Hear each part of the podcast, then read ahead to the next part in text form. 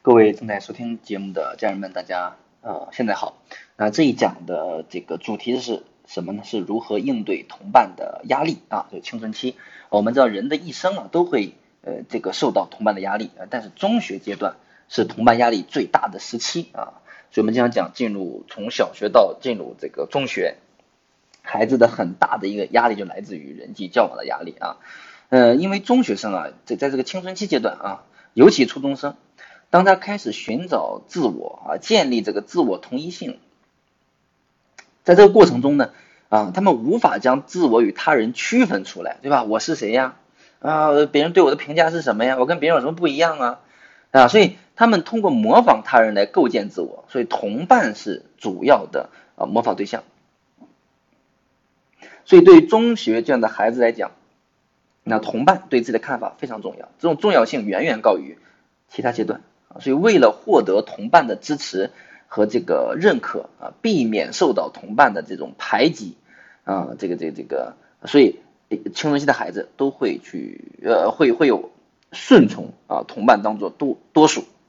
那在这个顺从的过程当中啊，就产生了同伴的呃压力啊，所以呃，那这这就是我们讲的这个呃同伴压力的一个呃主要的来源。那面对这个。呃，同伴的压力呢，我们要去怎么去看待呢？或者它的一个原因是有哪些呢？啊，首先我们要去明白这个同伴的压力，它是有消极的影响，也有积极的影响，对吧？那消极影响下就是孩子要要这样去按照同伴群体的要求去做事，而不加入自己的思考，对吧？那长此以往，孩子会遇到事情的时候就会一味的顺从别人，不利于孩子培养独立思考的能力，对吧？那第二就是那长期顺从同伴。呃，这个这个这个这个这个群群体的这个压力呢，那可能会让孩子在这个心理上会有一呃很多的这种呃压抑呀，对吧？啊，呃，交友会有很多的焦虑啊啊等等等等啊。那同伴压力的记忆的方面呢是什么呢？就是呃，当孩子的同伴啊，当他们同伴有好的处事方式和习惯，有好的价值观、人生观啊，这也是。呃，这个这个可以去影响给孩子的，也是可以去传递孩子的，使孩子变得更好的。所以这个压力是有积极的，也有也有这个消极的啊。那什么样的这个孩子会更容易受受到同伴这样的压力呢？啊，首先呢，就是不擅长社交的孩子更容易受到同伴的压力，因为呃，这个这个不管擅长不擅长社交，都是希望自己融入到同伴群体的，对吧？那不那不擅长社交的孩子呢，除了顺从这个群体以外，他们没有更好的获得同伴欢迎的方法啊，所以他们为了留在群体当中，往往会屈从于屈服于这个同伴的啊压力，比如说容易跟同伴会出现出呃抽烟呀、喝酒啊、打架的违纪行为啊，对吧？啊，那社交技能更强的孩子呢，那是更有可能去啊反抗同伴压力，因为他们相信啊，即使自己不遵从群体的规范，也不会被同伴去排斥啊，他们也更有自信。更坚信自己的选择啊，呃，此外呢，这样的人一般都是群体同伴群体的核心，对吧？群体的规范由他们来制定啊，所以他们感受到的同伴压力会比较小啊。那相比于女生呢，这个男生啊，啊，更加的讲求这种兄弟义气啊，也更容易因为同伴的怂恿而去做出并非自己本意的事情啊。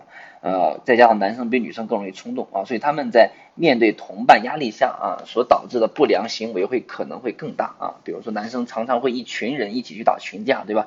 其实并不是每个人都都觉得非打架不可，都愿意去打架，对吧？只是在同伴的压力下才去这样去做的啊。那第二就是这个控制性过高的父母呢，孩子呢，呃，是更容易去顺从同伴的压力啊。就是孩子在生活当中，在家庭里面所受的控制越多，孩子更容易去顺从。同伴啊，这个压力啊，所以在呃这个这个这个有的家长教养孩子的过程当中呢，对孩子控制过多啊，这其实是在训练他们的孩子顺从同伴的压力啊。虽然父母会告诉孩子什么是对的，什么是错的啊，什么应该做的，什么是不应该做的啊，但是。当父母过度的强调自己的看法，而忽视孩子自己的思考的时候，孩子会慢慢形成一种观点，就是呃最重要的声音是来自他人的，对吧？因此，当孩子到了这个青春期阶段，虽然他们也开始反抗家长，强调我长大了，我希望按照自己的想法去做啊，但是他们已经习惯听从了外界的声音啊，不能坚持自己的观点，所以他们就会遵从同伴的这个要求啊。嗯，那随着孩子这个心理成熟的这个增加呀，那孩子受到同伴的压力的影响啊，也会越来越小啊。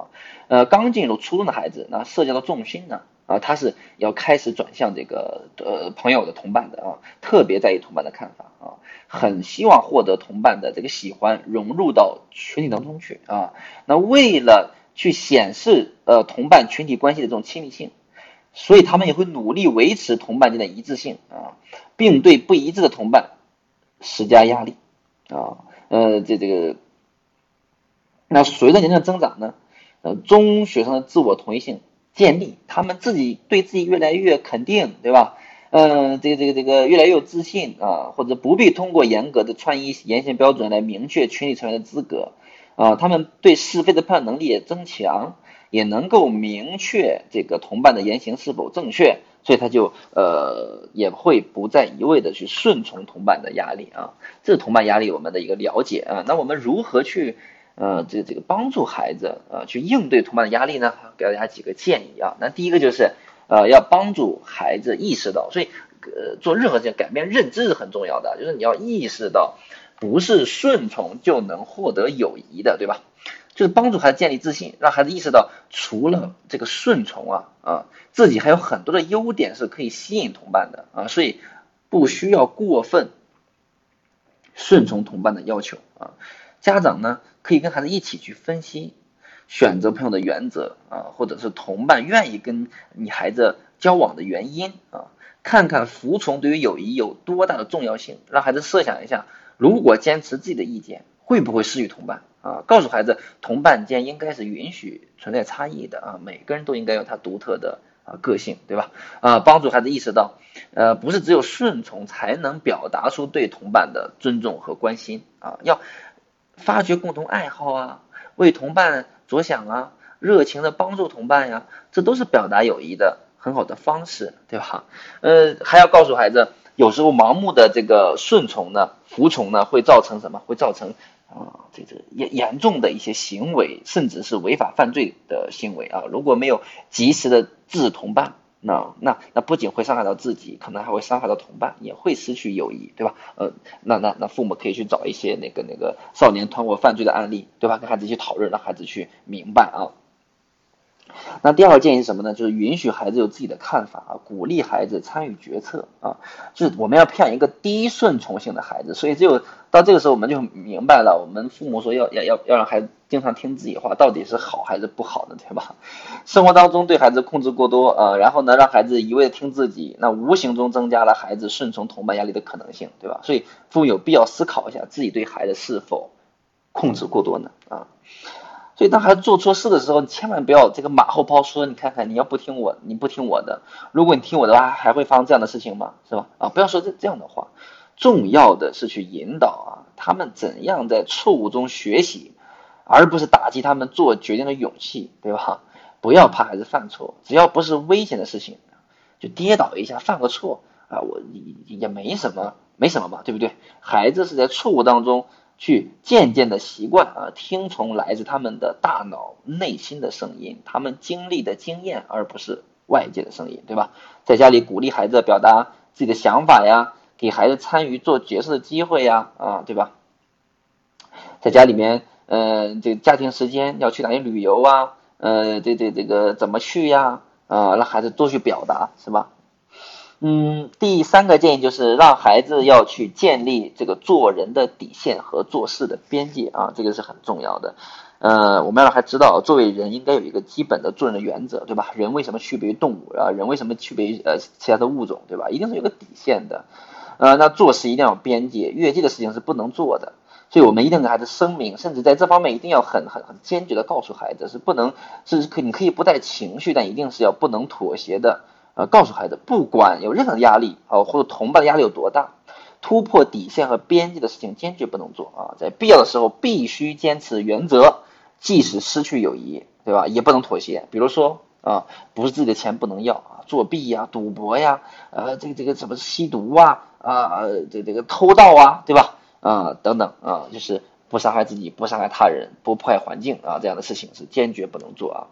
那第四个建议就是什么呢？就帮助孩子要掌握一定的这个拒绝的技巧，是吧？哦，我们上一讲讲了这个一定要去拒绝，拒绝也是交朋友的同伴交往的一种方式啊。那在应对同伴压力的时候呢，那拒绝就变得更加的重要了啊。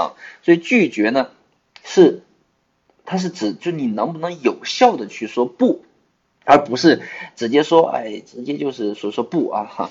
嗯，那比如说啊，有什么技巧呢？比如第一，表达拒绝的语气要怎么样？要坚定。对吧？呃，甚至可以加上一些适当的肢体语言，就你要足够的坚定啊，你不是你不能说犹豫的吧？突然说，哎，我不想做呀，呃，这个这这个这这个不是不对呀，就告诉，哎，这个事情我真的我绝对不会去做，对吧？要语气坚定。第二，就要给出说不的理由，就你要让同伴知道，孩子的拒绝啊是有理由的，不是说那个我是不是。看你不顺眼呀，我是不愿意去跟你跟你去做这样的事情啊，是有理由的啊，不是不是随便就可以被说服的，对吧？呃，这个恰当理由也会减少同伴因为被拒绝而产生的这种愤怒啊，甚至是报复啊、冲突啊，对吧？嗯，第三就是确保行为与言辞要相吻合啊，言行不一、半推半就，就代表他的犹豫，对吧？也就是没有下决心。这时候同伴就可能会再来劝孩子啊啊，那再要拒绝就没那么容易了。所以呃，这个一旦拒绝做出行动，就不要去犹豫啊。呃，第四就是如果需要啊，呃，这个这个一定要向成年人去寻求帮助，对吧？有时候孩子这这这个不好意思说不，那你这个时候你可以就。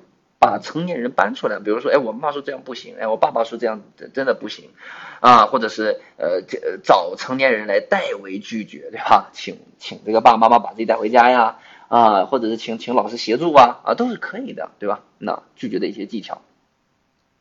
那第五个建议就是什么？就是让孩子，让自己的孩子也不要对同伴，呃，去去去去去施压啊，过分的要求啊，就是我们避免了孩子呃，去去去去去去。对，这个遭受施压的这个这这个这个的负面影响，那我们自己要培养自己的孩子，不要去给同伴去施压，对吧？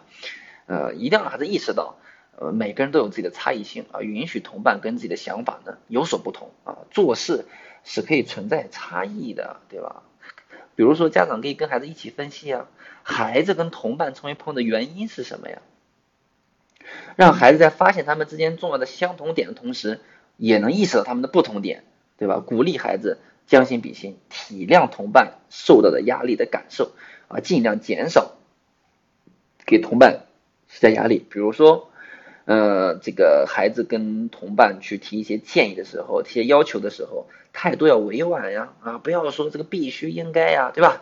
呃，给给给同伴选择的权利呀，对吧？呃，建议孩子尽量私下向同伴提要求啊，啊，这样可以减少同伴的尴尬啊，减少公开场合带来的。同伴的压力啊，那第六个建议什么？就是，嗯，我们还是要去增强孩子交友的自信啊，培养孩子这个兴趣爱好，对吧？呃，某个兴趣爱好方面有有突出的这个优势，对吧？